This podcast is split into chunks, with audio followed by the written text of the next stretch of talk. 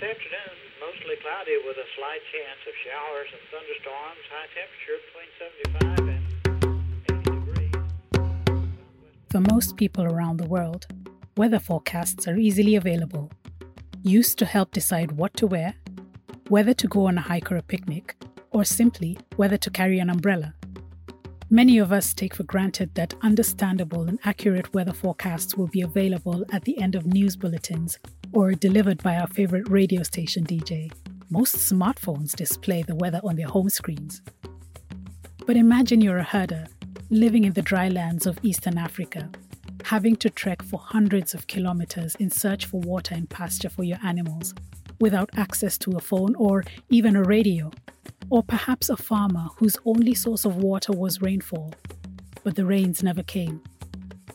For these people, understanding changing weather patterns is a matter of life and death because how they eat and how they earn money depends on whether or not it rains. I'm Diana Njeru from BBC Media Action, and this is the first in a series of podcasts exploring how people in East Africa are living with climate change.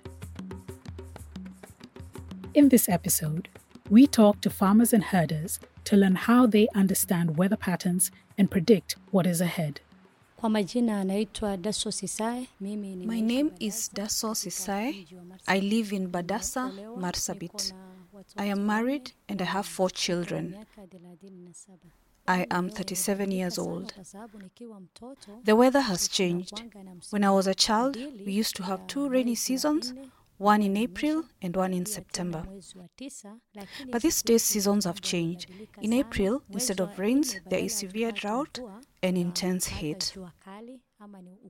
Now, when it's supposed to be cold, it's become colder than usual until we don't know what seasons we are in anymore.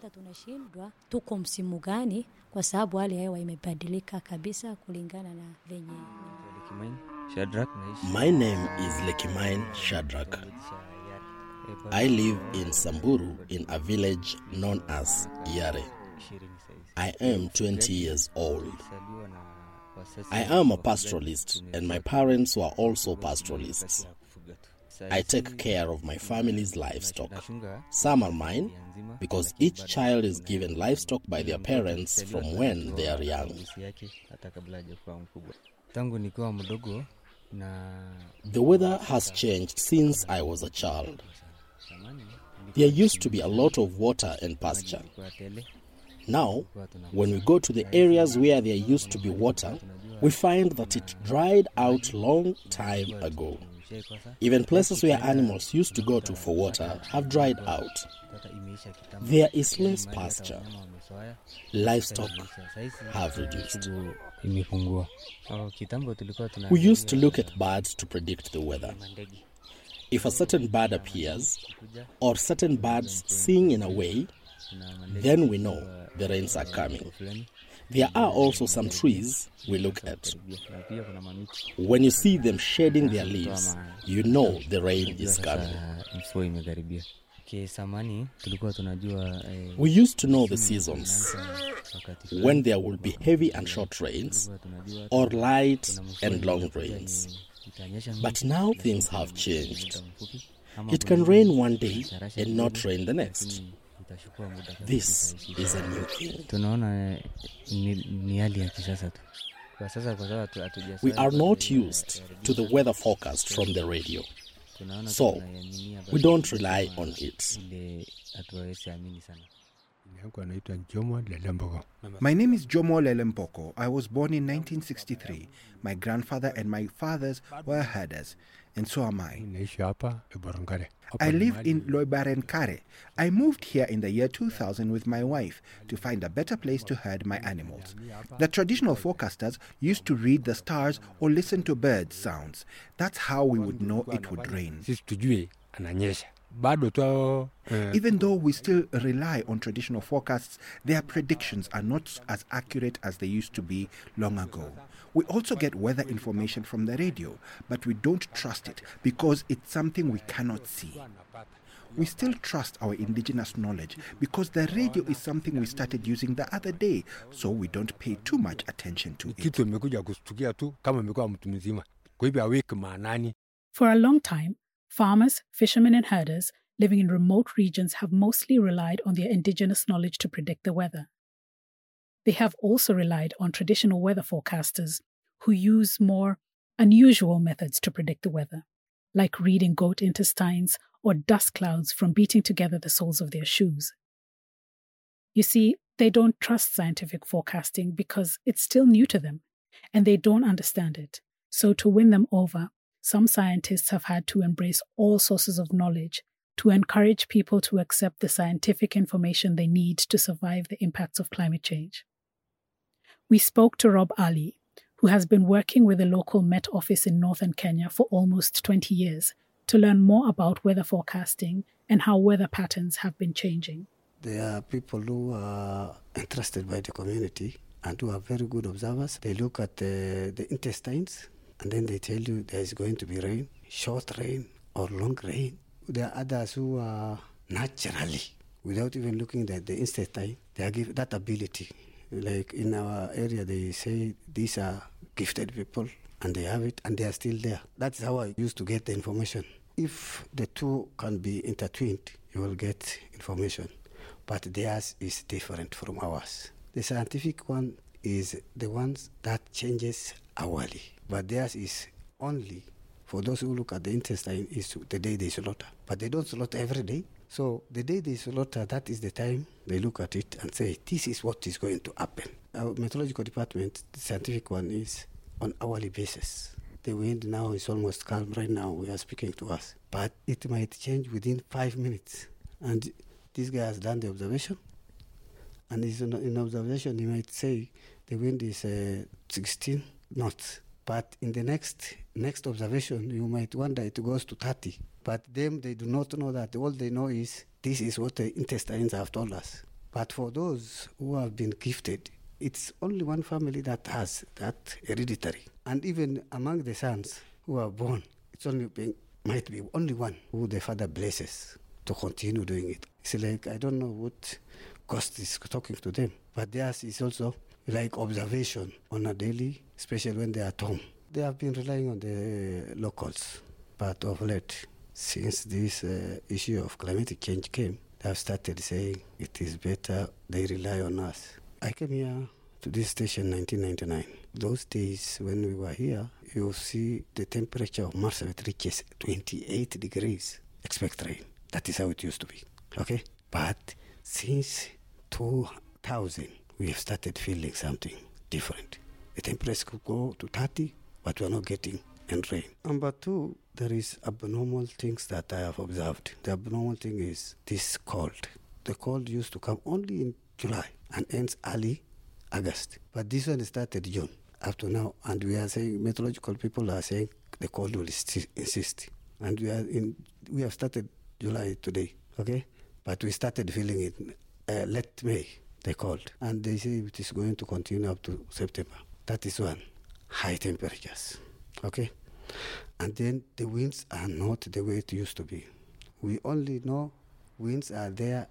August used to be the most windy month. But of late, you will just hear things happening. Winter is just coming. With weather patterns becoming more unpredictable, it's become difficult for farmers who rely on traditional weather forecasting to plan when and what they will plant. Charles Natal is a farmer and herder from Upper Nile State in South Sudan, an area that regularly experiences flash floods followed by severe droughts. He tells us how these extreme weather events are affecting his crop and his family. Yeah, for me, being a farmer here, found that there is some changes in climate, the, the flood, and also the delayment of the rain. Sometimes when uh, we are we are ready to cultivate, then we found ourselves that rain is not on the time that it used to be long ago. It's affected, uh, especially in our farm here. For instance, if I start uh, preparing myself, especially in rainy season, that I have ready for, for cultivation, then I cultivate early before rain could come. Then the rain never come. It affected uh, the, the crop that I uh, planted, so it will never grow. From Kenya to South Sudan to Somalia, religion sometimes plays a role in preventing people from embracing new ideas, including scientific weather forecasting. Ahmed Ali is a director in the Department of Weather Forecasting in Puntland, Somalia. He has to contend with long held belief systems in communicating weather. But he is still working hard to provide valuable insights to his community and offering specific recommendations beyond simple weather predictions. Communities are slowly starting to rely more on scientific forecasting. Our office provides three jobs. The first is forecasting the rainy season with the NGOs we work with, such as Swalim, FAO, and ICPAC, who are in charge of weather forecasting in East Africa. Secondly, we disseminate the forecasting information to people by using mass media and social media. Thirdly, we warn pastoralists and farmers about the dangers of heavy rain and flooding to reduce the risks they might encounter. The traditional way Somali people used to forecast the weather was using the Nehru's calendar to count expected rainy season using stars. The Somali people are a majority Muslim community who believe that the weather and rain and droughts are controlled by Allah and they are Muslims with a strong faith who believe that whatever Allah has decreed is going to happen. Science itself is a developing field, and climate change has altered every traditional way people used to rely on it because it has changed the patterns of the rainy season. It has brought about recurring droughts, increased flooding, and brought more cyclones, which used to be a rare occurrence, and that has caused people to only rely on science. I think the only information about the weather forecasting is from the government institutions.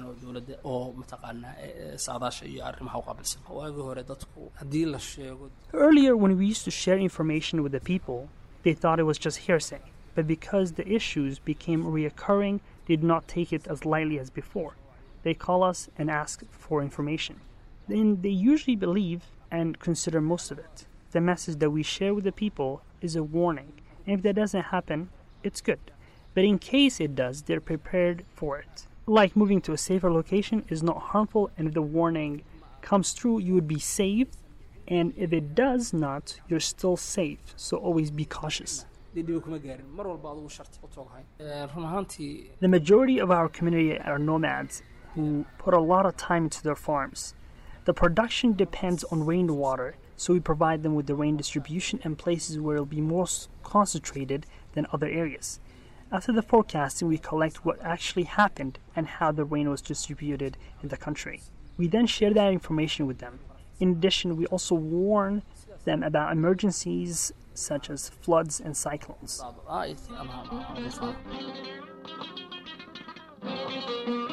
For herders and their families, longer droughts mean having to walk longer distances in search for water as nearby water points dry out. Because of this, many herders have lost their livestock trekking across the dry lands looking for areas where they might find water or rainfall. Women are also forced to walk for long hours in the heat, only to bring back 20 liters of dirty water for drinking and cooking if they are lucky. For them, forecasting can be the difference between whether they will be able to find water to drink or not. Iwoton Lokele Lokai a herder from northern Kenya describes how he has lost livestock in the drought. I used to have about 60 goats, but almost 55 have died now. I am only left with five. I used to let the goats go and graze in the forest, but in the evening when they return, there would be one missing. When I go looking for it, I would find that it's died from hunger. The same thing would happen every day until I was only left with five. For us from the Turkana community, we used to look at goats' intestines to know when it would rain. Now, things have changed. The country has changed. With the current ongoing drought, our lives are in God's hands. Only God. There are definitely tensions between scientific and traditional weather forecasting, but we can't just do away with indigenous knowledge. That would be throwing the baby out with the bathwater. Indigenous knowledge has been passed down from generations, and while it might not be useful in predicting seasons, it's accurate in the short term. When we see clear skies, we know that it's going to be a sunny day. Farmers and herders are able to predict the weather by looking at leaves, listening to birds, and observing how animals migrate. Dr. Abu Bakr Salih from ICPAC The IGAD Climate Prediction and Application Center, whose headquarters are in Nairobi, explains why traditional methods, although good for the short term, will not on their own help people prepare and adapt to weather changes. Indigenous knowledge, that is people who try to predict the season, whether this season will be wet, suitable for agriculture and growing crops or not, and when the season will start. And then there is also a more knowledge, traditional knowledge, you can call it short range forecast. So someone would look into the sky from the type of cloud or from the type of uh, lightning and the direction of lightning, be able to decide whether it's going to rain in the next maybe 20 or 30 minutes or an hour or, or not the indigenous knowledge for climate, I think it will suffer from climate change because it is based on ecological science. So they would look, for example, into the, the trees, the kind of flowers on the trees, the type of the wind patterns, and all this. And those signs are very likely to be messed up by climate change. So predicting a season using indigenous knowledge will be hard in the coming future. Dr. Linda Ogallo is a climate change adaptation specialist. She says that we must find a way to use all knowledge and believes that integration, collaboration, and information sharing are the way to go. Uh, what my experience has been with indigenous knowledge is that there's different levels to it. It's just like scientific knowledge. So in some areas, there are some um, communities like the Nganyi community, the Nganyi rainmakers, who have a whole scientific process on how they use flora and fauna to be able to predict weather. And that has been very, very useful, especially for their communities. There's a traditional way in how communities were able to live in the land sustainably. There's room for beginning to see how scientists then bring their knowledge and bring it together with indigenous knowledge to be able to help local communities because you'll find even in our region people trust indigenous knowledge when it comes to weather prediction a lot more than they do the scientific knowledge. There's room for scientists and the indigenous technical forecasters to be able to sit together to be able to provide a localized climate focused for the region, especially for a region where our biggest challenge is a lack of instrumentation. Accurate, trusted weather forecasting that can be easily understood by listeners is a matter of life and death, especially for those whose access to food and water depends on understanding whether it will rain or not. Without being forewarned or prepared to anticipate weather changes, families are not going to be able to plan, and sometimes this means they lose everything. In our next episode, we will look at the impact that climate change has had on these communities and how they are struggling to adapt.